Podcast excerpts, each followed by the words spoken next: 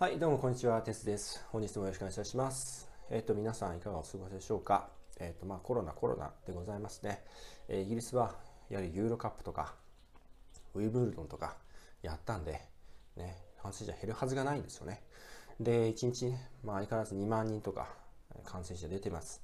えー、東京オリンピックもね、そろそろ選手団がついたりとかして、その中に陽性者がいたりとかしてですね、まあ、これから先もしかしたら、しばらく東京という、まあいうか、あ日本もですね、感染者増えてくるかもしれませんねという話ですね。で、ACCA のお話 ですけども、ACCA は、えっと、学習中の生徒さんだっても年会費を払わなきゃいけないというのをご存知ですかね。えー、まだメンバーじゃないのに、生徒なのに年会費払うのかという話なんですけど、払わなきゃいけないんです。まあね、試験が10科目15科目とかあって、世界人テクストセンターがあってでそれを運営していくわけですからまあお金がかかるんでしょうね。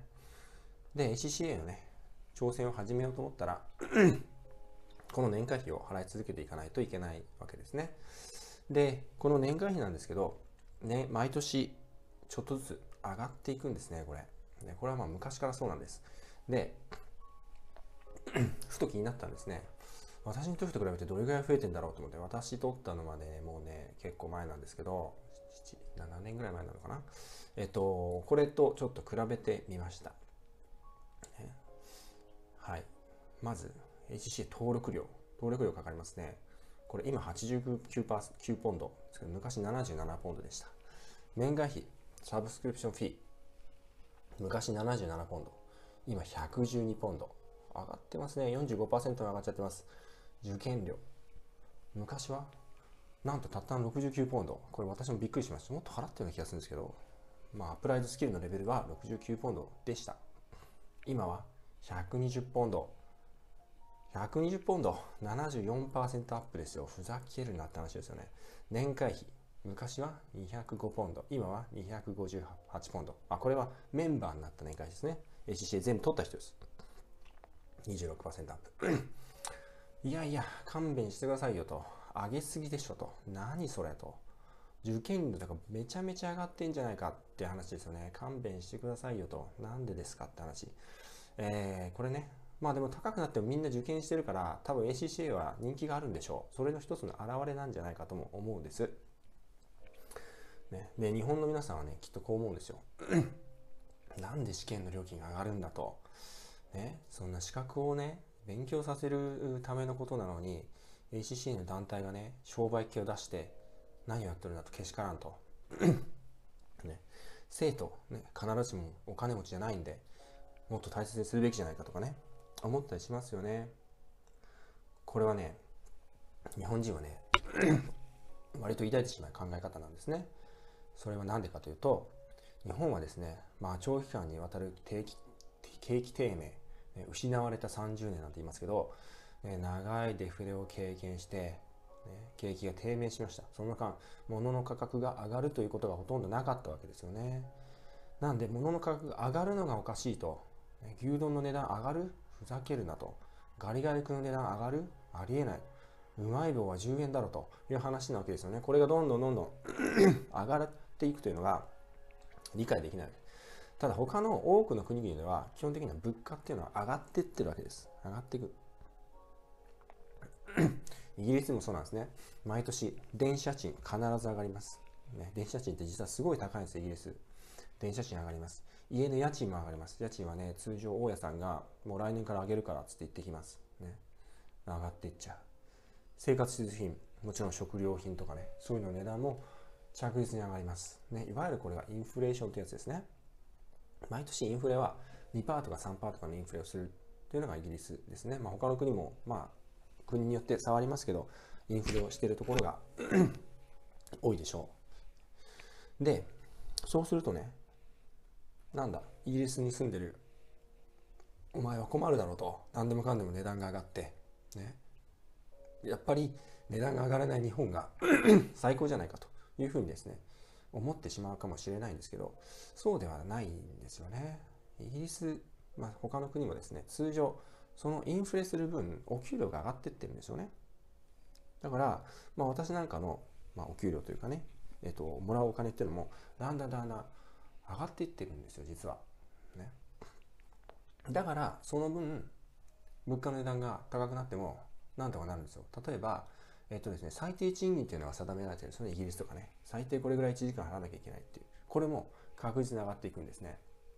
だから会社側が最低人に対して払わなきゃいけない賃金っていうのは確実に2%とか3%とか上がっていくわけです。で、それをもとに、その市場のインフレ率をもとに会社っていうのはお給料を決めていきます。基本的には。だから、他の普通の人たちの給与っていうのはちょっとずつ上げていくのが、まあ、暗黙のルールなんですね。例えばお給料500万円の人だと2%上がって10万。お給料2000万円の人だと2%上がって40万増えていくわけです。お給料高い人いいですよね。どんどんどんどん増えてきますから。で、ACCA も当然そういう人たちにお金払ってますから、ね、2%とか上がっちゃうわけですよね。それを回収するために、こういう会員費とかが毎年数パーセント上がっていくわけですね。ねそうでないと組織の運営なんかできないし、ましてや ECCA 拡大傾向になりますから、ある程度収入がないと拡大できないわけですね。で会社の運営も同じですよね。従業員の給与が上げていかなきゃいけない。ね、上げていかないといけない。その分、そうすると、売値も上げないといけないですね。商品の売値も上げないといけない。売値も上がっていく。となると、結果、物価が高くなる。物価高くなるからそれを買うために会社としてはその分多く上げる。そうすると収入を多く上げないといけないから商品の値段が高くなってて 全体的に高くなる高くなるわけですね。これがインフレーションというやつですよ。これがこうならないのが、ね、日本ですよね。日本。日本は物価も収入も上がらない状態がずっと続いてきたわけですよね。まあ、物価、最近ね、ちょっと上がったんじゃないですか。アベノミクスとかで上がっちゃったところあるんじゃないですかね。で、一方で、お給料増えたかって話ですよね。もうこの話って どっかで聞いたことあって耳にたくかもしれないですけど、お給料の方はね、えっ、と、正規雇用というのがなくなって、派遣とかね、フリーランスとかになってきたことで、個人のもらうお給料は実は減ってきている。その一方で物価は上がってきてるんじゃないかって話ですよね。そうすると日本の国民というのは徐々に徐々に苦しんでいるわけですよね。このままでは、まあ、しんどいというのが日本の状況ですね。で、国内というのは高齢者が増えてますから働ける人が少ない。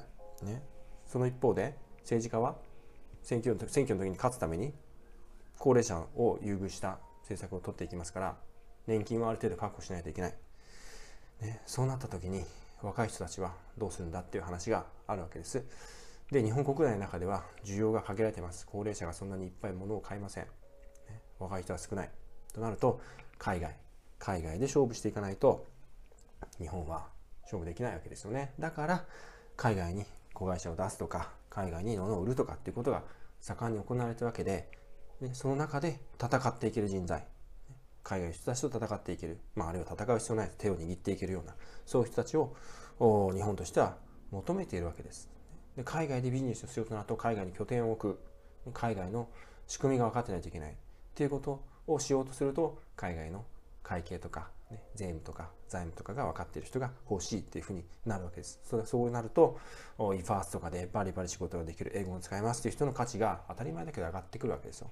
ねえー、なので そのためにね、この ACCA の学習というのが非常にですね、役に立つわけで、EFARS ベースで海外でですね、法律の知識も学びます。コーポレートファイナンスも学びます。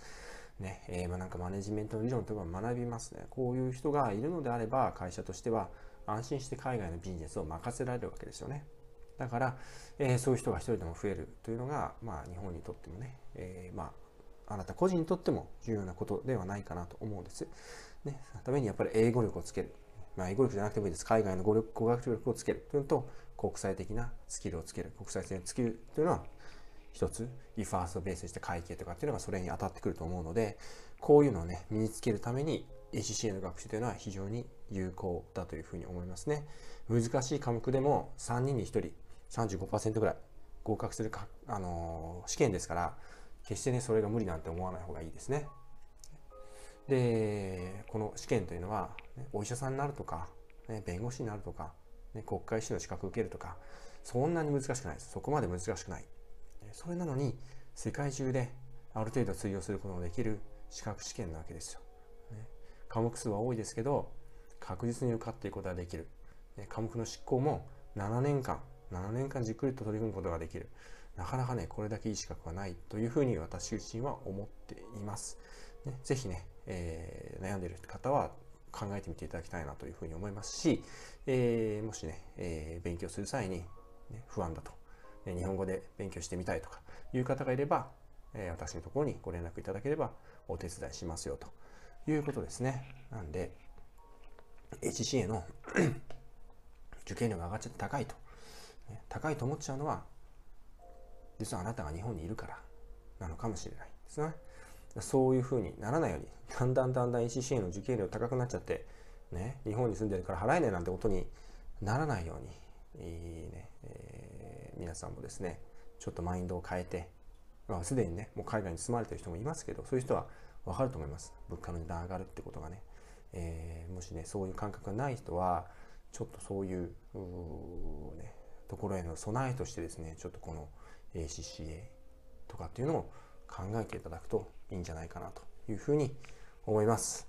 えー、それではですね、えー、引き続きコロナに気をつけて頑張ってください。ありがとうございました。